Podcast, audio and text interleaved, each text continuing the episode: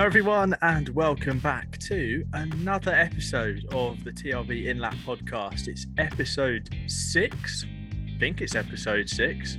Counting up on my hands quickly then. Yes, episode six of the podcast. And we are, of course, talking about round three of the 2021 WEC season. It was the six hours of Monza.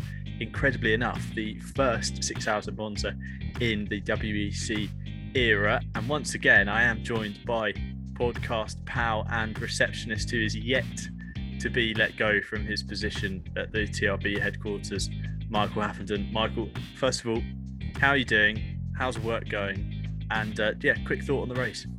I'm I'm doing well. I'm slightly overheating right now, as is most of the UK. The job, you mean the secretary role, which I started in the last episode? Not yeah, quite it's- secretary yet. It's it's it's really just a, a basic admin reception job. Um, sorry. Well, I've got to have goals, haven't I? So I'll work my way up to the. I like aspiration. You're promoted. I like aspiration. You're promoted. He's made it. He's made it. Where do I go from here? Um, yeah, no, it's been great. Um, really enjoying it. and the race. The race. Oh, we want to talk about the race. um, WEC at Monza. What's not to like? I abs- I absolutely loved it. I, Yeah. I didn't.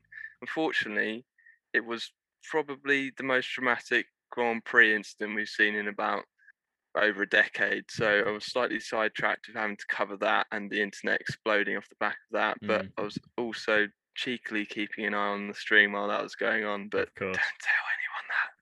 Yeah. Um, unfortunately, I haven't been able to watch the whole thing back yet, but I am working my way through it, and I have obviously caught up on what happened because WEC at Monza, as I say, what's not to like, and long overdue that the series is there. I think.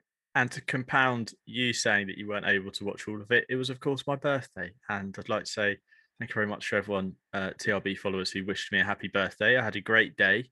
Uh, it was exceptionally hot here in the UK, uh, which is something that all British people have to mention because we somewhat fall apart when the temperature suddenly switches up a bit. So um, I, I myself was enjoying the sun, so potentially dropping in and out of the race, but able to keep across the key storylines. So uh, let's dive straight into things. And of course, the TRB and Lap podcast is presented by Racing Edge, our long-standing partners. Great to see uh, they're still on board, and also great to see uh, the team getting out and about and, and doing some pretty cool things. So make sure you go and follow their Instagram, uh, Racing Edge Official, and you can see them getting out about testing motorbikes recently. I saw them grabbing some serious airtime in some off-road motorbikes. So they're having a good time. But of part of that, we like to discuss what's going on on the Racing Edge paddock. Now, Racing Edge sell race cars, road cars, track day cars, anything you want, and everything you could possibly want. And Michael and myself, we like to set a little challenge and, and pick a car to a certain theme. And we've gone simple this week. It, it being in Monza, Italy, the theme is to just basically pick an Italian car that's for sale on the Racing Edge paddock, and we're going to tell you what we've picked, and it's up to you guys to pick a winner. So just comment below which one you think is best. I went first last time, Michael, so it's uh, your go to go first this time. What Italian car have you picked from the Racing Edge paddock? It's just gonna sound like I've copped out and gone for a Ferrari because Italian car Ferrari. We're talking about Monza, but genuinely, the 308 GTB is one of my favourite looking Ferraris of all time, and that is what I've gone for the 1976 model because first of all, absolutely stunning car. Secondly, a Ferrari at Monza.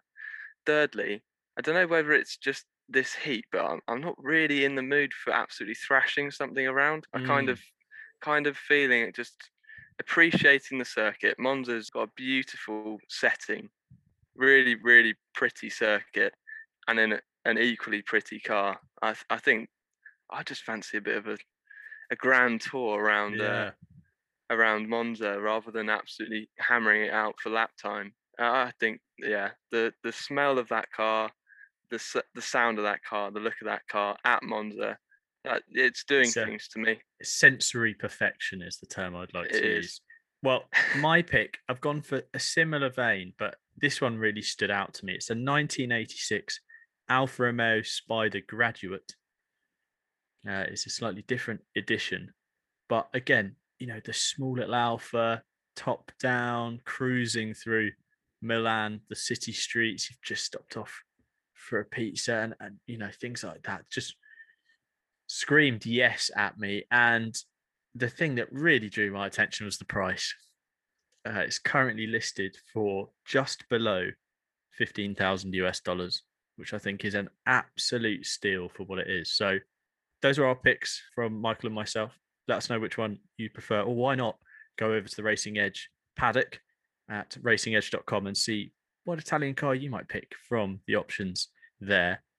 And yeah, uh, try try and get to the alpha before me and Tim do because we'll be rushing through this podcast just to just to buy the that. bidding war has already commenced. Uh, but yes, of course. And more importantly, if you are in the market for a race, road, or track car, please head over to racingedge.com. So let's kick things off then. We're going to do our usual climb up the classes in the WEC grid. And uh, actually, before we get started, just like to give a shout out to TRB associated driver Charlie Robertson, who took his first stab at commentary duties at the weekend. He joined the Eurosport team on the coverage of the six hours of Monza, and uh, he looked to be having a lot of fun. So, congratulations, Charlie, on uh, having a good race. Although it was probably a different experience being high behind the uh, the mic as opposed to being out there on track. And who knows? Hopefully, we can get Charlie on the podcast sometime in the future. It'd be really cool to speak to him. Of course, a driver with Le Mans experience. So let's see if we can uh, drag him into TRBHQ for a, a chat. But GTEM, I felt again, we had the classic GTEM race, haven't we? Uh, contenders throughout the field. Uh, we had trials and tribulations. It was uh, a perfect Italian opera, wasn't it? We had plenty of loud voices singing, plenty of drama. Uh, but once again, the 83AF Corsa Ferrari coming out on top, uh, heading home that battle, uh, the top one battle in 2021, if you follow the WEC uh, Instagram. The 98 Aston Martin Racing, the Northwest car, and the 777D Station Racing team. Great to see those guys getting on the podium in GTM. But Haf, your thoughts? What a race once again. Plenty of GTEs going at it, and uh, in a class with different drivers, different names great to see. Yeah, fantastic again from uh, GTM. I think we're we're seeing a battle between GTD and GTDM for who can. I don't know how to phrase this. Who makes me wonder where to look the most? Which class? Because at the start of every race, either in GTM this season or in GTD, I'm just like jaw on the floor, like, oh my god. that is, is an official TRB. Okay? There's an official TRB award, by the way. The uh, I don't know which one to look at more award, but yeah, yeah.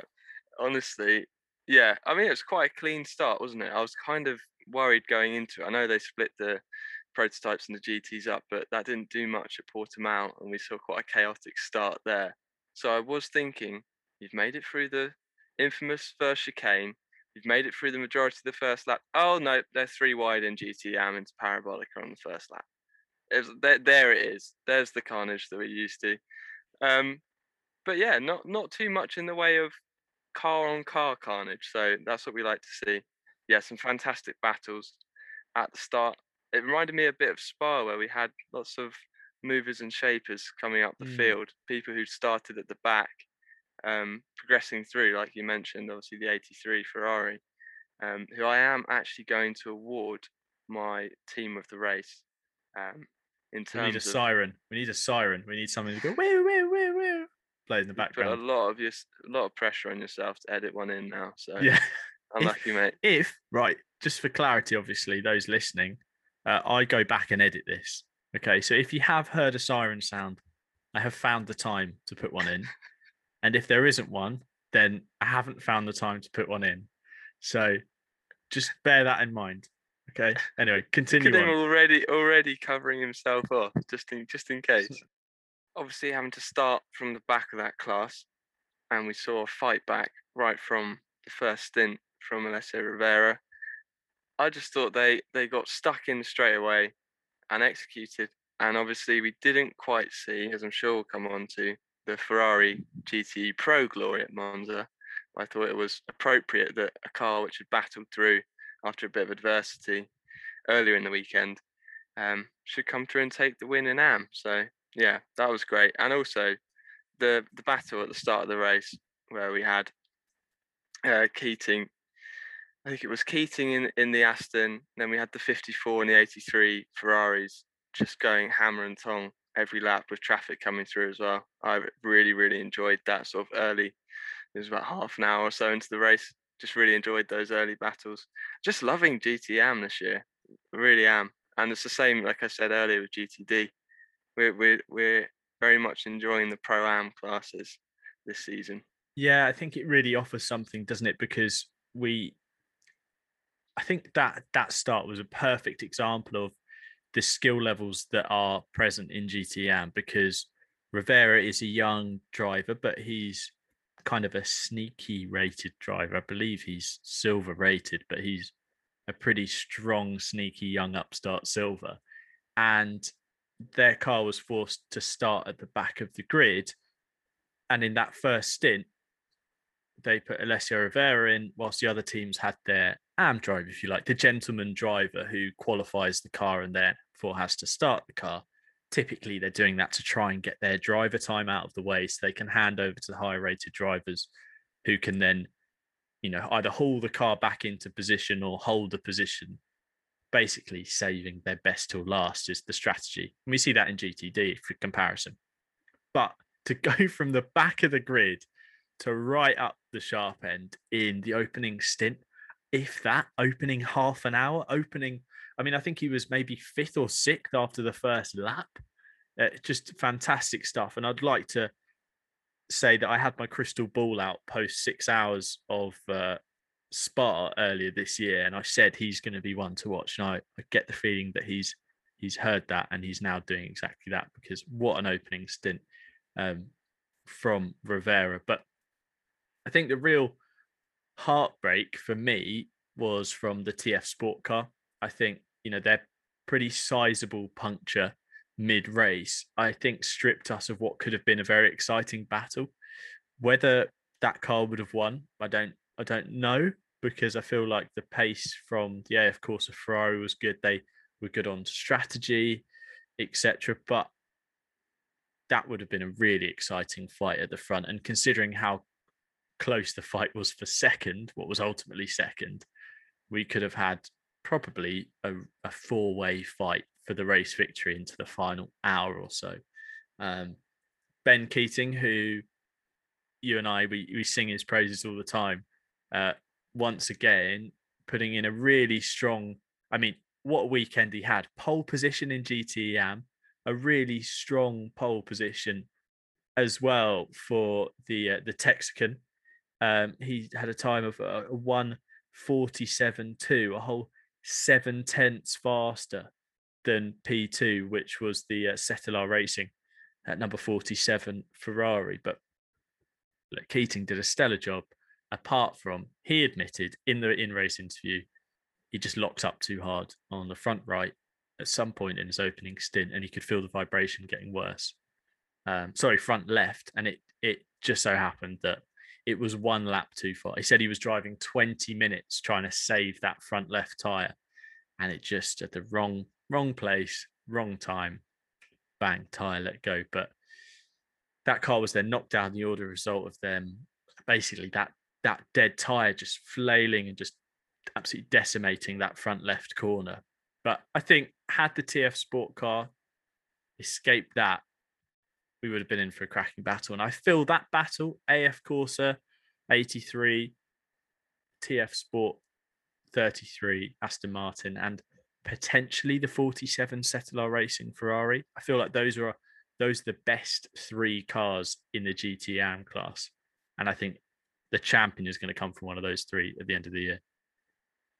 Oh, we can clip that, can't we, for when it when it does happen, and and you can be like, I called it like you called did it. for the Spa winner, uh, Spa 24 winner last season. Yeah, I completely agree. Real, real shame to see the 33 cars challenge end that way. We've seen similar things earlier in the year. Obviously, at Portimao, we saw lots of lockups from the D station car, followed by uh, a big big puncher, not quite the same sort of catastrophic front end damage that completely wrecks a race. But yeah, I think Keating, from the sounds of that interview, he was very aware of of the fact he'd locked up, which you probably would be. You'd, you'd know about it at Monza if you've got a flat spot, the vibrations along uh, along the straights and into the braking zones. Um, but yeah, like you said, we had an amazing showdown on the on the final laps in Am um, for the for a second as well. So who knows if the Aston had been in there as well? It might have been a three way fight. But yeah, shame we never really got to see that come to fruition. But I, I think it bodes well going into Le Mans that um, we've got some proven AM drivers and AM teams who are going to be up at the sharp end, but we've also got some new guys who are, you know, proving their worth. Um, Cetilar, of course. The Cetilar, yeah, of course. Exactly. I mean, they're brand new to this category after slaving away with the Dallara. I bet they feel like they're reaping the rewards of their decision.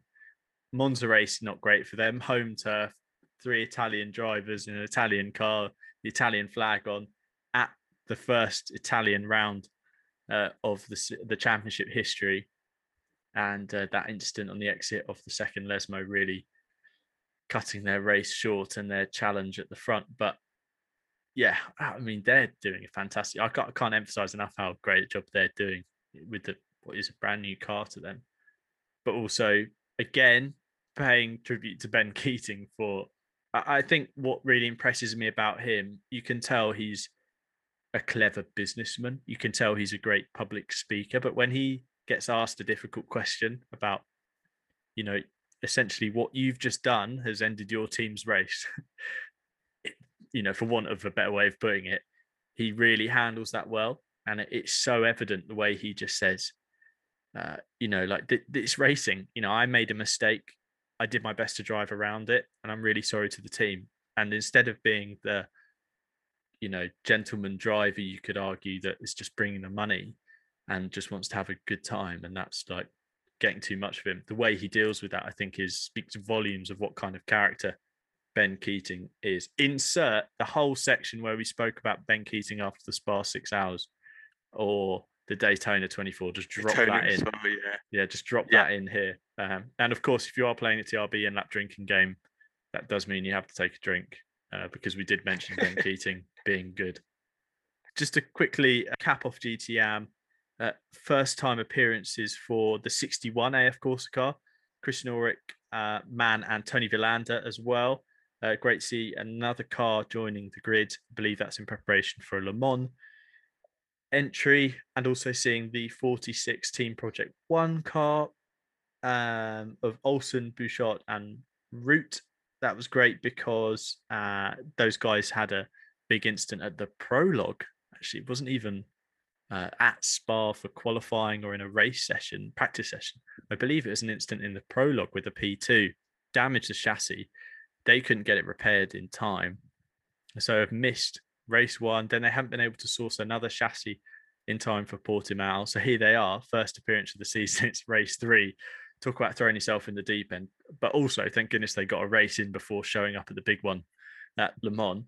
Uh, great to see those guys back out. And also great to see uh, Dennis Olsen and uh, Max Root in that car. Um, Max Root is a name that I have seen in IMSA. I think I've seen him pop up in a couple of GTD cars.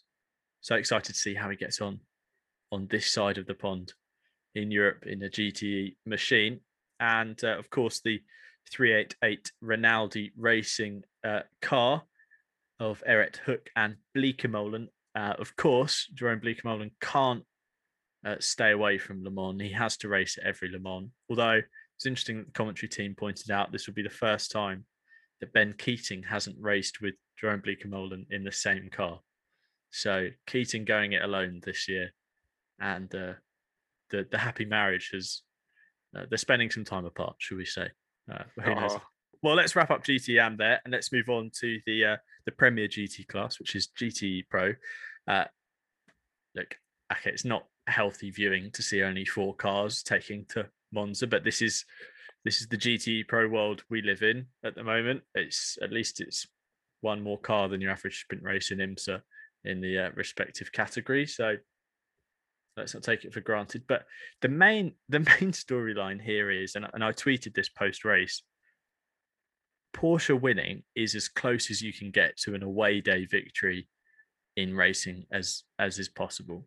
I mean, to come to a circuit that is uh, it literally is made of Ferrari. It's, it's surprising that the asphalt itself isn't red, uh, and to perform that well, being that convincing throughout the entire race, to be able to hold off Ferrari, to be able to attack. I mean, we were previewing this race and we were talking about BOP and you know even in my five things to watch post that I put out uh, before the race, I was expecting, in all honesty, the AF Corsa Pro cars to be fairly unbeatable, but just pays tribute to Kevin Estre and Neel Jani once again winning, once again proving that as a duo, they're they're a really really solid lineup.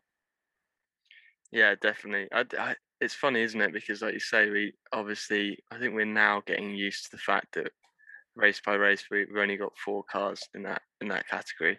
But to me, it really wasn't an issue at all at Monza. I think we had a fantastic battle for the duration.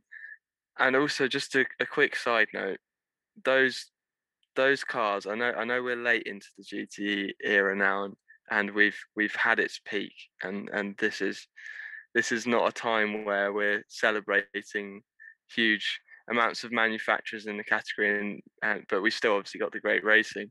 What I want to say is, I think both of those cars have now got the sweetest liveries they've ever had on them. the sweetest, sweetest factory liveries. The yes. slow mos of those those cars, curb hopping at Ascari, is genuinely. Graham Goodwin said it best at the time: poetry in motion. Mm. Absolutely clarting the curbs, throwing the cars over the curbs through Ascari at Monza.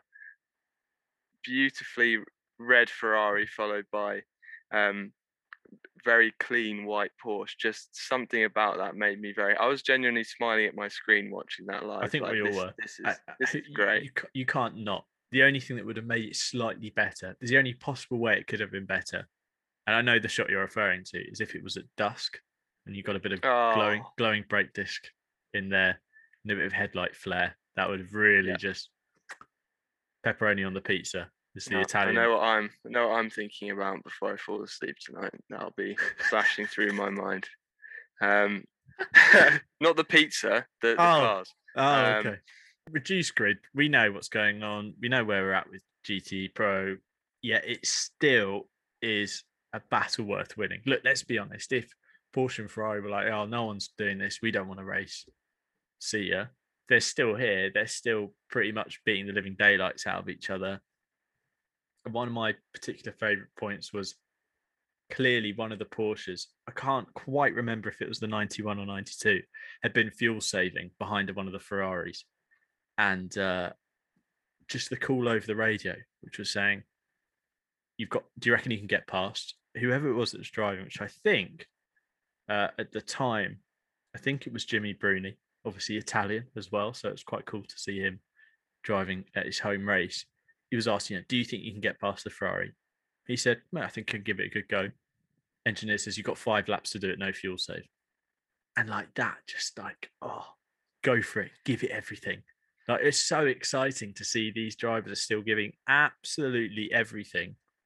They are fighting tooth and nail for these victories as if, you know, all of them are, are potentially not going to race the next week or something like that. You know, it's got that die hard feeling to it. And building that is Neel Jani. I feel like he's really starting to develop. Okay, he had one mistake where he, he sent a move late on his teammate, went in deep at the second chicane and had to kind of back out of it and sort himself out. But for a driver that's used to prototype stuff and has only done what this is his fourth race in the RSR 19, if you inc- include the 2020 Sebring 12 hours, he's complementing Kevin Estre in, in the right ways and in the right places. And then I feel like as a team, they're two very good. Their characters match. You know, we talk. You only have to watch Truth in 24 and listen to Alan Nish talking about how uh, Dr. Ullrich is was amazing at reading characters and going. You know, this this driver needs this because he's like this and this person's like this. You get the feeling that Kevin Estre's does all his talking on the racetrack, but there's something about the character with Neel Jani who I feel is quite methodical and is is rapid and wants to learn and will listen. That they're they're matching each other. I mean, Oh, what a lineup! I'm really excited to see how this car goes at Le Mans. It's going to be a whole different experience for Jani, but I think I think he can really start patting himself on the back. I mean, we said this at Spa, didn't we? I know you were quite strong in saying it, half that for a first go in WEC racing in a GT Pro car, he did a great job. And now, only two races later, he's picking up another win in class and and complimenting Kevin Estre fantastically.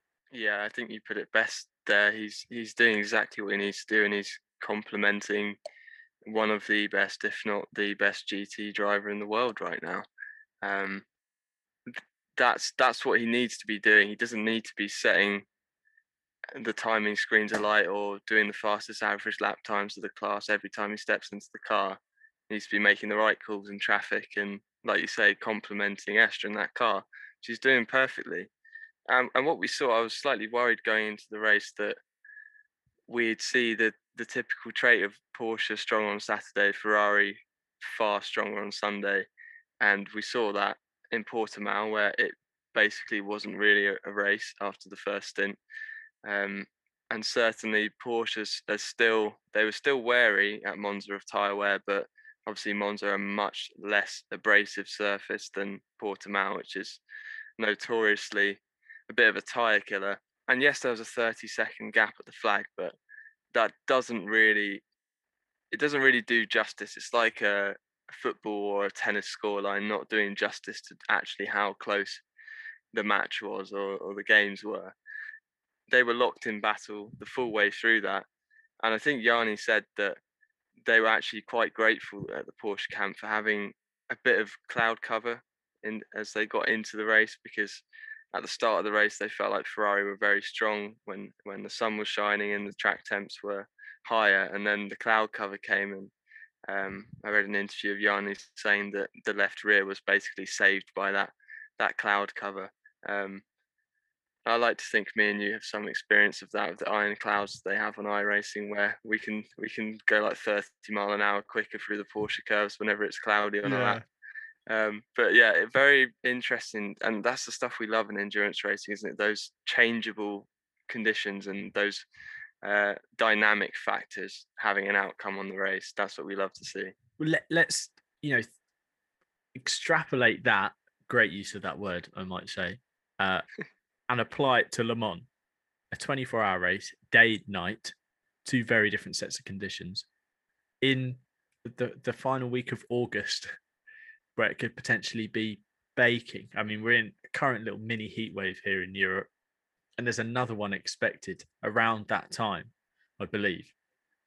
We could have a race where Ferrari just walk away from Porsche with ease in the first eight hours, and then overnight Porsche bring that gap back and then add some more onto their lead and then they've got to hold on to it through till 3 p.m. on Sunday afternoon. And, and that's before we even factor in the the two IMSA Corvettes that are obviously racing at Le Mans for the first time this year, having missed out last year. So another potential direction for the performance pendulum to swing. Seeing these cars, how they work in different ways, different conditions, different strengths, different weaknesses. I mean, the Porsche was great on traction out of the chicanes at Monza, but definitely still didn't quite have the legs on the Ferraris, which we've been saying all season. I mean, at Le Mans, this is just, I mean, you could balance these two cars better, I don't think. So I think we're in for a, a proper, a proper head to head at Le Mans. I really hope that we don't, you know, we get all four cars through the night and through into Sunday, because I think it'd be a real shame if we lost a car or two, because it's not like it's a couple of contenders it's half the field. Okay what half the field. I mean we've got such a we've got a great gte pro field this year with hub auto racing you know stepping up from gte and we've also got the weathertech porsche as well and the two corvettes like i've mentioned. But really hope we get these cars through. But yeah and i i think we could probably go on out hour after hour heaping praise on kevin estre couldn't we? But We could, yeah. Again, and well deserved as well.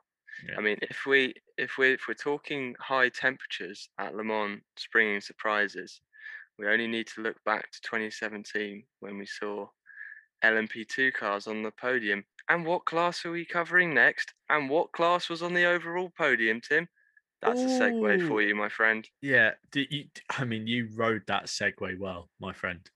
Thank you. Great job, incredible. I would it. clap, but I, I just don't want to. Um, LMP2 class, we're nearly there. We're into to category three of four. Uh, United Autosports back on the top step of the podium, but also on the third step of the overall podium. Important to add, uh, their first time, I believe, on the overall podium. Phil Hanson, Fabio Scherer, and Filipe Albuquerque getting it done once again in the number 22, leading home the 31 Team WRT car of Robin Frijns, uh, Ferdinand Habsburg, and Charles Milesi. Then Racing Team Netherlands on the podium. Uh, they, I mean, that's impressive considering that they had to make two substitutions pre-race as a result of uh, positive COVID tests. Nyck De Vries in the car and Paul-Loup Chatin getting in, doing what they needed to be do that needed to do on a call up. Fantastic stuff from them, and I think they really deserve that podium. Look, yeah, let I mean, let's just talk about that. We saw hypercars having a bit of a diff- difficult race, but once again, LMP2 cars were solid at Monza. I think, like you say, we are in for a very close, potentially close event should things uh, fall the way of an LMP2 car. Still, I still think that even after Monza, where the gap between the two classes was, I feel, the biggest it's been all season. This Oreca 07 is just solid, isn't it? There's you can't really fault it. It's probably one of the best sports cars the last 10 years. Reality, let's be honest, it is, isn't it? It is a fantastic prototype. And to see the level of competition, the the standard, I think is the word I'm looking for, that we've got now in WEC, the driver standard as well. I mean, the the guys in these cars are effectively all pro lineups. They're not really because they can't be in LMP2, but they effectively are, aren't they? I mean, you know, you, you look at Frijns, Habsburg, and Milesi, and that just sounds like an all pro lineup, doesn't it? Robin Frijns, Audi driver, Habsburg, been an Audi driver in DTM, etc. Milesi, who's been proving his value in GT3 Audi machinery, I believe, as well. So you, can, can't get better than that. And we're in for a stellar race, I think, in LMP2 when it when we roll around to Le Mans. Yeah, I think we got a preview of it at Monza, didn't we? We we saw, especially early on, some some great battles, and again, the difference is the strategy, sort of long game played by some of the AMs starting, and oh, it was just great to see again. And I'm so excited to see what that class can do at, at, at Le Mans. It's going to be interesting because one of the main, I think, appeals over the last few seasons with well, since since these this generation of P2 came in in 2017 has been just how much of a rocket ship those cars are at Le Mans. Um, obviously, we know they've been pegged back a bit for this season, so we won't see the overall lap times that we've seen previously, but it hasn't affected the the wheel to wheel racing um, so far this season, and that's that's the main thing. I know we are chatting about that in a previous episode about lower speeds in the top category. We we don't mind, uh, and as long as it's still the racing's still close, and they've got a fantastic chance, probably the best chance since 2017, um, if not definitely in the last decade of getting onto the overall podium, and dare I say it, winning Le Mans. I, I will come out and say that we saw we saw issues for both Toyotas. I've, I'm surprised we haven't seen issues like that sooner. To be honest, obviously we had one of the Toyotas having a brake issue at Spa. Which we'll get onto. Get onto all And, this uh, in the next one. we will do. And we saw one of them stopping out on track at Spa as well. I can't remember which number that was. So we have seen a couple issues here and there, but nothing on the level that we saw at Monza. And it, it must it must be encouraging for the P2 teams to think we've seen in the past we can take advantage and nearly win overall if the top class falters. This is a completely new set of regulations. And yes, we've got a grandfathered LMP1 in there which should run reliably, but it's just a one of those. So uh, we're not far off, are we? That's what you know. That's definitely what Exactly. they're saying. We're not that far off. Um, and yeah, the, like you say, the the race was really decided by strategy. Unfortunately, um, with the safety car that followed on from TF Sports uh, puncture, basically some of the field pitted just as it happened, and it kind of worked perfectly. Others kind of got caught out by being stuck out on track, had to pit and then for emergency service and come back in again. Um, I think the WRT car was really quick this weekend. Uh, Milesi obviously getting pole position. Uh, WRT's first pole in WEC racing as well, which is a a big tick off the to-do list for that team who have been pretty much the team to beat the benchmark in ELMS racing at the moment, and uh, to see them, you know, get get what they deserve, I feel in WEC was really cool. But the, the level of competition is just ridiculous, isn't it? I mean, you only had to see how hard Alex Brundle was pushing in his stint in the number 34 Inter Europol car. I mean, Brundle's a driver who has done a lot of sports car stuff. He races classic cars. He's been racing prototypes for a while now.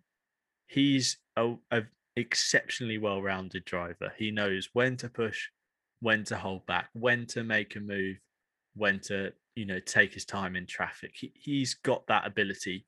We only had to see it last year in the United Auto Sports car at Le Mans, pushing flat out in the night and driving, probably putting in the stint the stint of that team's race in the 32 car. But to see him basically sending one on uh, a, his competitor, I think it was the ARC Bratislava car, into the first chicane because he, he, he just I, I need to get past. I just need to do it. I need to go now. I need to make the move. Almost that rushed element. You start thinking, wow, he's actually really having to try now. This isn't just a case of the cream rises to the top. This is that the whole field's cream, basically. you heard it here first. Uh, don't write that in the TRB press release. out Uh, of context in lap. yeah, someone start that Twitter page. Someone start out of context TRB. The whole LMP2 cast is cream. Oh, it's ridiculous, isn't it? The stuff I come out with on this, crazy. We're only on episode six, and I've become a meme without realizing. But anyway, look, disappointment of the race for me personally. Potentially, Jota. I thought they had such a strong Portimao race. Whatever they had there, I don't think carried on. We spoke about momentum in the previous podcast about how they just had everything go their way at Portimao. And if they could continue that, teams were going to be scratching their heads by the time we get to La Sarthe in August, but didn't really feature, in my opinion. P5 for Gelael, Van Dorn, and Blomqvist. A lap down as well. Expect to see a bit more from those guys, in all honesty. And the the um, number 38 car not classified, which is a bit of a shame as well to see them getting a DNF. But they'll come back fighting. And of course, Jota, half the team that uh, I believe ran the uh, the P2s that got onto the podium overall in 2017. So Wow, it all it all the It's all circle coming of together. endurance racing the Life the stars come together. the stars are aligning. The Venn, the Venn diagram of Jota and LMP2's overall podium could be about to overlap again. Um, cool. Cool. So, uh, final point in LMP2. Great to see the Risi Competizione car as well. yes, I was waiting to, to say this. Slightly confusing having the number one on the nose because we've already, of course, got a number one LMP2, the Richard Mille uh, racing entry.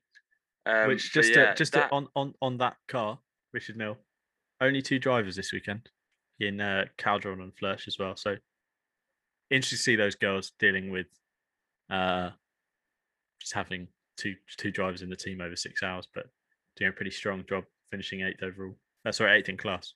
Anyway, carry on. Risky Risi Competizione. I think that car looks fantastic as well. I really like it. I wasn't sure. I was a bit conflicted about the whole and P2 thing because, as Martin Haven said in commentary, he's having to actively stop himself from saying Ferrari after he finished the word competizione, um, which is completely understandable because they're just so, so synonymous with running a Ferrari. Um, but yeah, I think it's quite hard to get a red and yellow livery that that works. Sometimes some some teams get it very right, and some it, it's quite easy to get it quite wrong. Speaking from just seeing lots of red and yellow liveries online in in like racing lobbies, and it just hurting my eyes. But just just say for those clean, listening, we, we are opening the door back into livery corner now as well. We're going back in to discuss liveries. It's always a, a pertinent topic on the TRB in that, but like you say, oh well, on the topic of liveries, um, I believe it was Martin Haven said it would be strange to see Risi Composites only running anything other than a red car, but he forgets the blue 2019 Ferrari. Uh, Now, that's a controversial livery, isn't it? with the horse legs down the side. But I Uh, quite d- liked it. I quite liked it. liked You it. definitely didn't like it when we were trackside at Le Mans, which we were in 2019, by the way, and in 2018 and in 2017, and they were like the best weekends of our lives. Just to mention, just Cool. to mention that again, because we have to get it into to mm. every podcast. not holding on to it. But yeah, look, it's weird, isn't it? Risi running a P2. Am I hoping that it's because they want to run a hypercar Ferrari? Yes. Do I think that will happen? Don't know. And we're going to keep fingers, toes, and limbs crossed that it does happen. Absolutely. Will everyone else listening to this and Michael across this Zoom call? Yes, as well. We'll do. So, look, great to see them out there. Great to see the driver lineup as well. Uh, cool to see Ollie Jarvis getting uh, a run out in work with Ryan Cullen and Felipe Nasr. I mean, what a strong LMP2 lineup that is. Um, what I will say as well is we've seen this year in WEC the newcomers getting up to speed incredibly quickly. People like I know D Station obviously have a bit of assistance in in running the car, of course, but people like the Cetilar Ferrari, which we always bang on about, people like WRT, who have, like you said, become the benchmark in ELMS pretty much this so far this season, and could well have they're in the running for the victory until a little bit of a, a strategy blunder, which I know Vance and Voss just said, look, we're we're new to this, we're still learning. Mm. And the thing with those two teams is it's easy to forget that they're new to it because they are so on the pace um, and right up at the sharp end. So it's encouraging for Reese. Obviously, a well-established team with a great driver lineup. So I don't see any reason why they can't get up to speed and at least have a, a decent run at Le Mans because we know in the last certainly 2019 wasn't an easy run at all for them. They were just lacking pace entirely throughout the whole race week, really, of Le Mans. Um, but yeah, this is a fresh start for them, and they've got obviously a strong team and a very strong driver lineup. And like I'm saying, they they've seen other teams come into it who are fresh to to the series, and and they're already getting some cracking results. I- I mean, nothing screams getting up to speed like qualifying P5 on debut, only three tenths off, uh, you know, WRT and United Autosports at the top of the class. So, yeah, it's really strong showing from Risi. And like we both say, exciting to see what these guys can do at Le Mans in uh, around a month's time. Actually, I think this is exactly a month's time or so um, from now till till Le Mans week. Anyway, so the countdown begins. Uh, let's head on then to the final category of today's uh, podcast.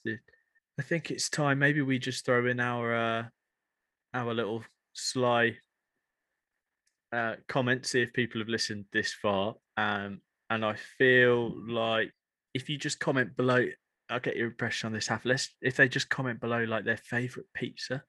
It could be quite interesting because it's Italian Yeah, very Nice. stereotypical i know but like i feel like if a comment section's filled with like margarita or or maybe people saying whether they think pepperoni uh, not pepperoni pineapple should go on pizza yeah, I feel like uh, this could yeah, be- yeah. Let's I let's mean, con- let's could- confuse people let's confuse the new arrivals Yeah. Uh, if you, and- if you had to eat it off any of the curbs at Monza, which corner would you choose? That, if you had to, if you had to eat a pizza off the, the the nose of any car in the WEC paddock, which one would it be? Uh, my vote is going for the Inter Europol competition car I think that'd be quite fun. No, one of the Ligiers because it's got a bit of a scoop, isn't it? It'd be quite. Oh, that's good. That's practical. Also, the last race for that Ligier, so do it while you can. Oh yeah, of um, course. ARC Bratislava ditching it for the Oreca. Yeah. I might go for the Glickenhaus, you know, because hear me out here, very steep nose, but quite a consistent gradient to it. So I feel like I could judge if the pizza was sliding. This is ridiculous. Let's move but on. let us know in the comments below which pizza are you eating off which car? I can't believe those words coming out of my mouth. And if someone does Are we do committing this, to this? Oh, are we committing to this? Let's do it. Look, well, let's test the people. We're testing you to see if you've made it this far. What flavour, style pizza, and what car are you going to eat it on? In the comments, go now. Just do it now before we start the final category. Done it? Good. Right. Okay. Final category hypercar. Look, we're in race three, and I think we had the the race we've been expecting to have from hypercar this first season of the new rule set. I want to start off by saying great to see the number seven team winning. I think that's something they really need as a crew, especially in this new era. It proves that they can get it done. They didn't have it easy, did they? Uh, with Kamui Kobayashi stopping out on track. going to give him, uh, interrupt to give him my driver of the day pick Well Uh, deserved. here's why. Siren Tim in post edit. Play the siren now if you can be bothered. If you can't, apologies for the editing quality, production quality of this podcast. But anyway, um, look, you've done five hours and 15 minutes odd of pretty intense racing as a team. You're covering off an attack from behind from now two cars in terms of the Alpine uh, XLMP1 car and the Glickenhaus, which was very much up to speed, I feel like, this weekend.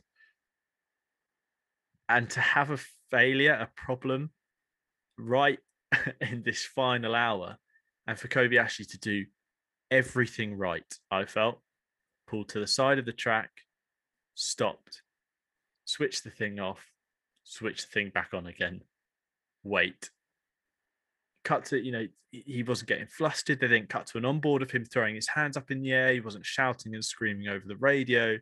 Yes, he gave a pretty solid message saying something's gone wrong, cars cutting out, whatever. But there wasn't this extremely you know overt reaction to it, and I think that is why I picked him for my driver of the day to basically have a race-ending issue occur, and he dealt with it to perfection.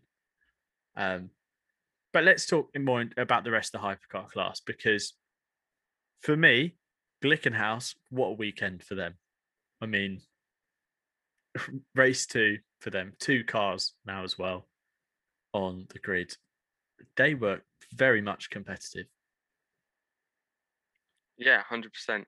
Before we do mention Glickenhaus in, in in Monza, I will say I very much enjoyed the TRB Glickenhaus Goodwood video. Fantastic work on that, mate. I know I'm not alone in seeing some of the comments on that. So nice work, and let's see more of you in front of endurance racing cars on camera, please, in the Thank you. future.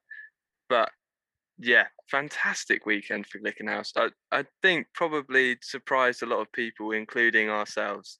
I know we went uh, on a, a slight rant in the Portimao podcast episode um, because we kind of felt it was quite disappointing for the amount of hype that there'd been around that car. But we also did include the caveat that we know Monza's the car's designed for Le Mans, right? We know that. We know Monza's a way more telling track of of what your car might be like at Le Mans compared to somewhere like Portimao. And we also know that they've tested at Monza pre-season. So we knew they were going to be stronger, but that much stronger. I, uh, yeah, I'm very, very impressed with that. And I think they did exactly what they needed to do. I, I don't think anyone except Toyota is expecting to put, well, apart from Alpine at Portimao, obviously, because they did have the overall pace. But in terms of being able to win, unless the Toyotas have issues, I don't think Alpine and Glickenhaus are killing themselves saying we're going to rock up and take pole and run away with it. They know that's not realistic at the minute. So what they've got to do is put the pressure on Toyota whichever way they can, force an issue, or just be there to capitalize when they do have then they do run into troubles. That's exactly what they were able to do. Both both the Alpine and Glickenhaus were able to capitalize off Toyota's mechanical woes this weekend. And heading into Le Mans with an unproven so far at Le Mans new hypercar from Toyota. And yes, the Glickenhauses as well. And yes, there's only one of the Alpines. So we could well just be looking at a P2 coming and capitalizing on those if all the cars have issues.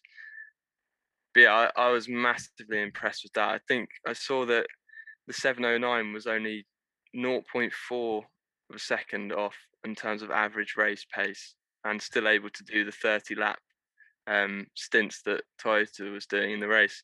If you told us that after Portimao, Yeah. we would have been like, "Where are you getting the stats from, mate?" Because that that is that the same car. And and and Uh, and to, Fantastic from them. and and to just add an asterisk to that point, that's not because you and I are downtreading Glickenhaus or we don't think they're worthy. It's because we think they've got a plenty of potential that we felt maybe wasn't. Obviously, we'd like to see them reach that, but we feel like there was something stopping them or a couple of things that was uh, potentially a barrier to that potential being unlocked. I feel like the two cars made a difference as well. I feel like they just had more strings in their bow, uh, notes on the piano, whatever phrases you want to throw at it, uh, tools in the in the box, Pizzas on the nose. pieces on the nose. Uh, but that car was quick. The 007 was quick this weekend, proven by the fact that they got the fastest sectors in sectors one and two, beating the Toyotas. And look, could they have won the race if they didn't have to do that late uh, race brake change? Probably. I don't think the Toyota would have been able to catch them. Um, and if the issue for the Toyota compounded and continued, I mean, uh, we weren't that far off seeing Glickenhaus win overall or, or get second place in only their their second race in the championship. I mean, it is really a strong showing. Look, if this trend of form continues, this upward trend, I mean, we're in for a stellar Le Mans. And I think, like you say, yes, okay, they they might not be setting the pace, but if they're not too far off, if their gap, if their loss of time to Toyota is minimal, that really puts the pressure on Toyota to to stamp these problems out. And Kamui Kobayashi was quite public in saying post race, got a lot of work to do to to win Le Mans this year for Toyota. Um, and and I feel like this is something else I wanted to discuss. We, we we've mentioned before this not hate, but uh, potentially distasteful or downtreading comments that Toyota get um, follows of similar ilk to Mercedes doing well in F1. Racing's boring, they always dominate. I hope they have problems, kind of thing. Toyota's built this new car and are running it flat out. Like they they are racing, they are pushing absolutely everything. And I think this uh, narrative of we need Toyota to do badly and we need them to not, you know, we need them to have problems to create a good race is is not the attitude we should have. And and I know that I've been guilty of that potentially in the last few years where they've been out and out the fastest P1. And the only uh, way we're ever going to get a race is if something goes wrong for them. But I feel like in this new era, we should be hoping that actually they have a good race. And more importantly, Glickenhaus and Alpine have a great race because they are not too far off each other. Let's be honest. We, we, I do feel like we're set for a really good race at Le Mans.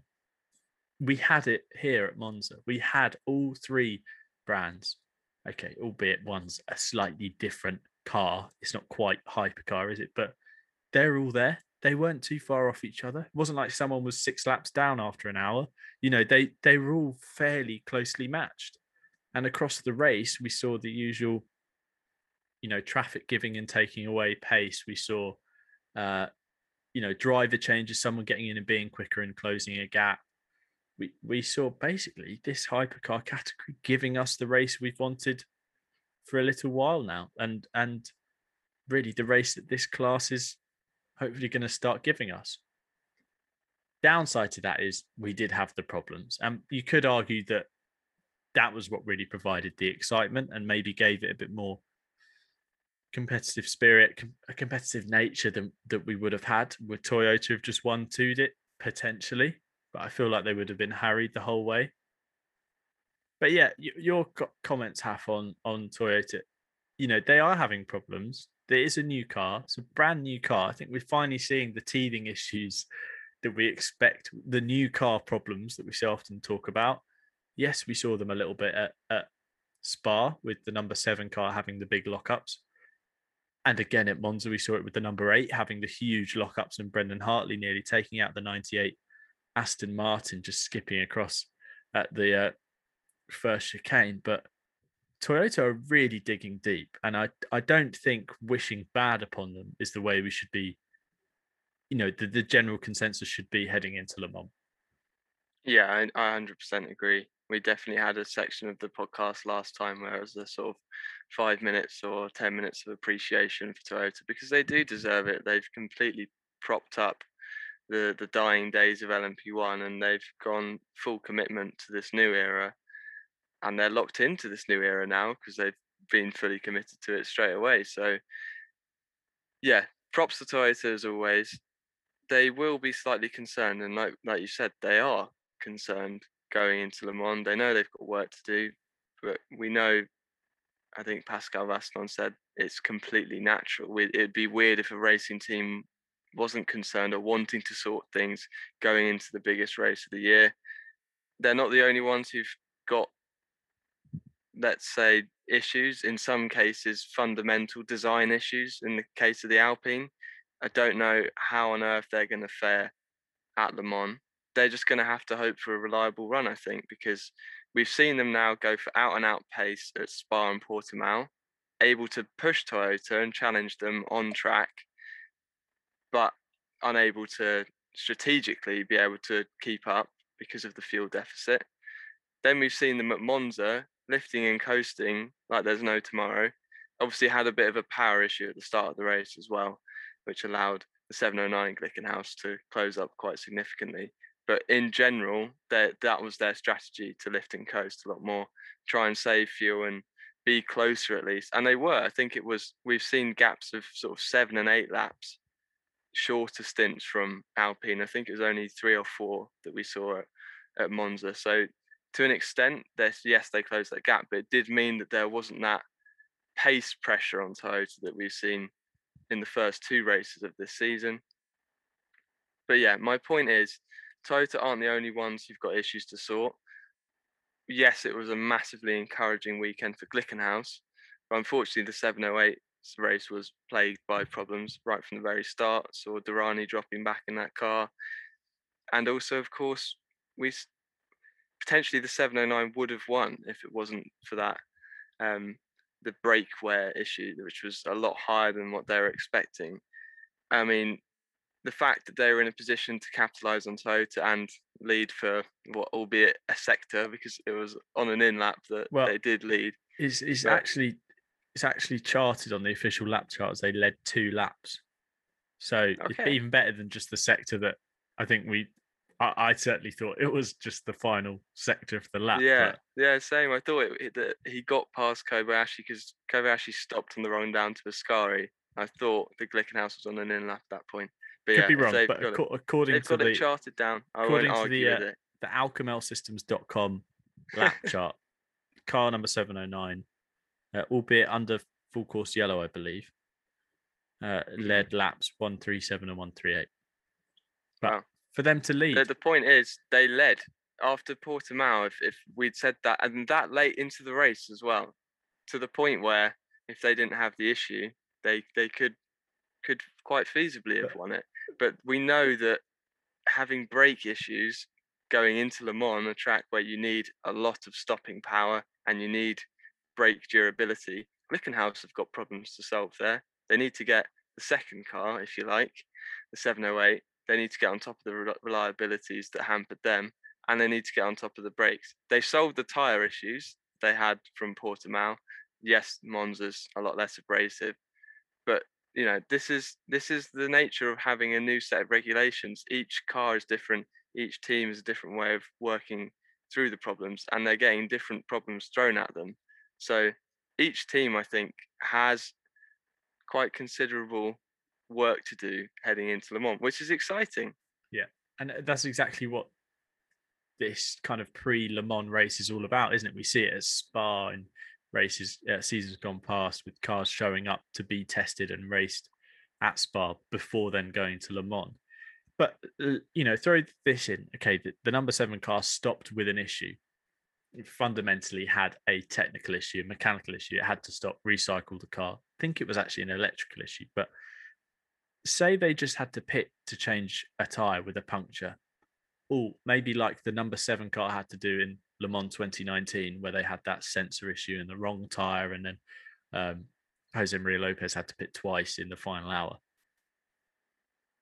That I mean that that cost them the same amount of time as the the problem that the number seven car had at Monza this weekend. You know, it might not be an issue, like we say, a mechanical issue. It might not be a failure that that brings someone else into contention. It could just be a, a, usual Le Mans giveth and taketh away, not over till the fat lady sings, Le Mans chooses its winner, you know, all that kind of stuff. That could be what hands Glickenhaus win. And like we're saying, off the back of this race, if they're able to do what they did at Monza, be quick, be very much consistent and on the pace, like you say, average lap time bang on. Drivers look to be in fine form as well. Um, particularly Romain Dumas, who I know I feel like you're going to interject here. There was a wry smile across the face of Haff. um, Dumas, again, great drive from him. I feel like I'm to hand it. I feel like he's about to receive your your driver of the driver of the, the weekend. He is. He is indeed. Insert the alarm siren here. I've got to ding, do ding, it so ding. many times.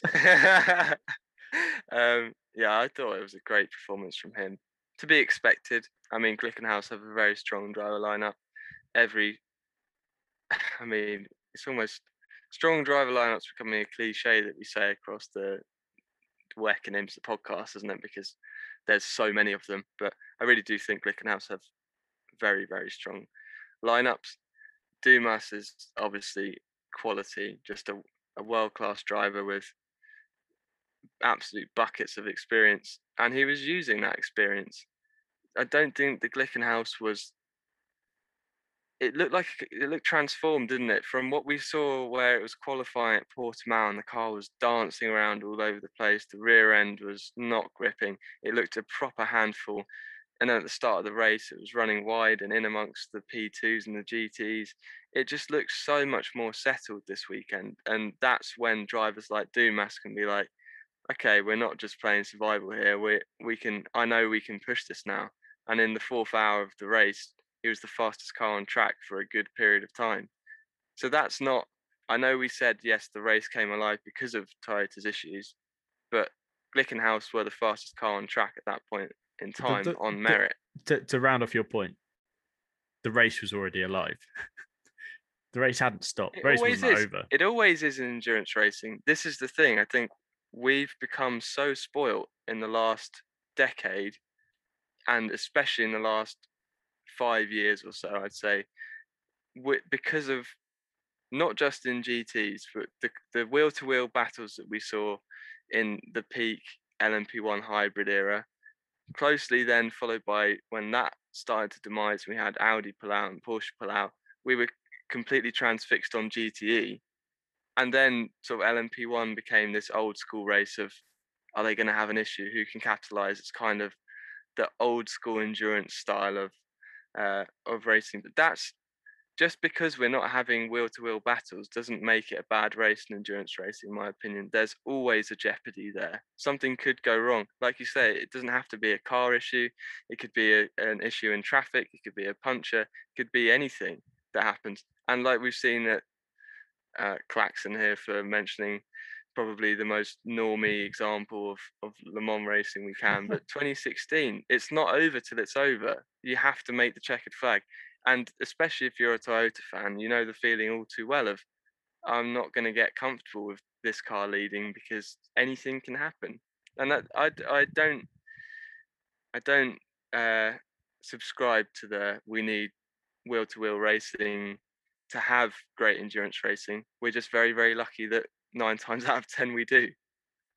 Yeah, completely agree. I very much agree. I almost don't have anything to to follow on from that point. I think, yeah, wow. that you're right. Look, endurance racing is about building the car that's going to win across the length of the race. I mean, feel free. That feel like that's another in lap out of context tweet there. Great job, Tim, just summing up endurance racing. But look, there's plenty that can go wrong. Traffic, like you say, with the hypercar being slower now compared to the LMP1, traffic is more of an obstacle to the drivers. More chance something could happen there. We are starting to see this class, I think, find its feet. And I think a lot of that is coming through Glickenhaus's presence and emerging presence now. Um, so I'd like to give them at my siren uh, team of the team of the weekend feel like they handled the problem with the 708 pretty well. Shame that that was terminal. And the way they almost faultlessly run the 709 all weekend was was really good. Great to see the the whole team take a step in the right direction. Um, wanted to add on to this conversation about hypercar the stratification, the difference between the two classes, as we've come to to learn its uh, its name, its um, title from the ACO and FIA and WEC and whoever else wants to be involved. But I feel like we are going to be okay at Le Mans in terms of actual pace difference. I feel like there will be a noticeable difference between the two classes. It's not going to be massive, I wouldn't say, but I felt like at Monza we could see a, a, definite difference in pace. Whereas at Spa, it took. I mean, the the United Autosports car was basically in the in the way of the Alpine for the whole first couple of hours, and then even at Portimao, you know, we had uh, penalties for cars that were ignoring blue flags. They weren't really ignoring them; they were just quick enough to be in front still. I think the Toyota took six laps in practice to pass a, uh, one of the LMP2 cars because it was just quick across the lap in comparison. Monza, I felt like we finally saw a difference and it wasn't outrageously large, but it was enough to be able, you know, say that was the first race I'd seen, I'd be able to differentiate between the two classes. Um, and I think that's bodes well for Le Mans. I think maybe we're starting to find the teams are finding speed with their hypercars as well. Like we said, wasn't all going to come through BoP, but it might come through just those teams getting better at setting up the cars and finding the speed and finding the performance. And if at Monza a track that is fairly similar in terms of characteristics to Le Mans, hopefully we're going to see some uh, a, a nice, a more expectable margin between the two of them. Yeah, I agree. I did expect it to be closer, considering what we'd seen at Spa, where you can get away with sacrificing sector two and generating lap time and race pace from running low downforce, and then obviously seeing more of a gap at Portimao, but still pretty close um, from what from what we're used to seeing like in previous seasons, still very close in the grand scheme of things. And that still applies to Monza, but I was definitely expecting it to swing back into the, you know, they're running the lowest aero they can, and we're at Monza, so they they shouldn't be suffering too much with it there. Um, but also naturally, we will see the hypercars progressing as well. Um, so I, I think it's in a that's in a nice place. We know the um, the 708 Glickenhaus was dropping back into the clutches of Phil Hanson a bit when it had the issue, but we didn't really see what we saw at Spa and to an extent at Portimao where the classes were mixing and it was causing a bit of an on-track issue. So that's a happy medium I think, has been found in, in the race before Le Mans, which is good timing. Fantastic timing, isn't it? It's uh, it, it's good to see, and I think yeah, like we we both kind of alluded to, this hypercar class now is beginning to gather momentum and find its feet, and I just look forward to what is to come now. Um, obviously, between Portimao podcast and this podcast, we've had the Peugeot 9X8 being revealed. We've had the talk of IMSA and WEC convergence. Look, let's be honest. Uh, we're in for a good time if if all is uh, said. All that is said is eventually done.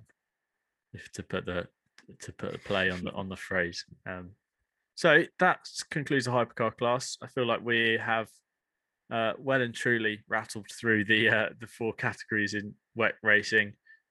Uh, again, look, my, my final point would be from this race is please, WEC, please can we go back to Monza? Please. I feel like it's such a perfect fit for the WEC. I, I would be quite happy with it in this position as a pre Le Mans race. Feel like it fits quite well. Feel like it's quite a good time to go to Monza, quite a good testing kind of opportunity. I do understand that obviously we're hoping in 2022 that Le Mans moves back to its usual June date, but I haven't got a problem with a, a May, a May race day, in Monza. yeah, exactly. A May a May day away day race for Porsche, like you said earlier. You know how you're like, you know they. I'm just late, all right. I'm not helping you. I'm just going to no, you're not helping me. One. Well, I'm going to drop you in it because you said the gap between the P2s and the hypercar was uh, not outrageously large, but enough, which is another out of context TRB. um, TRB quote.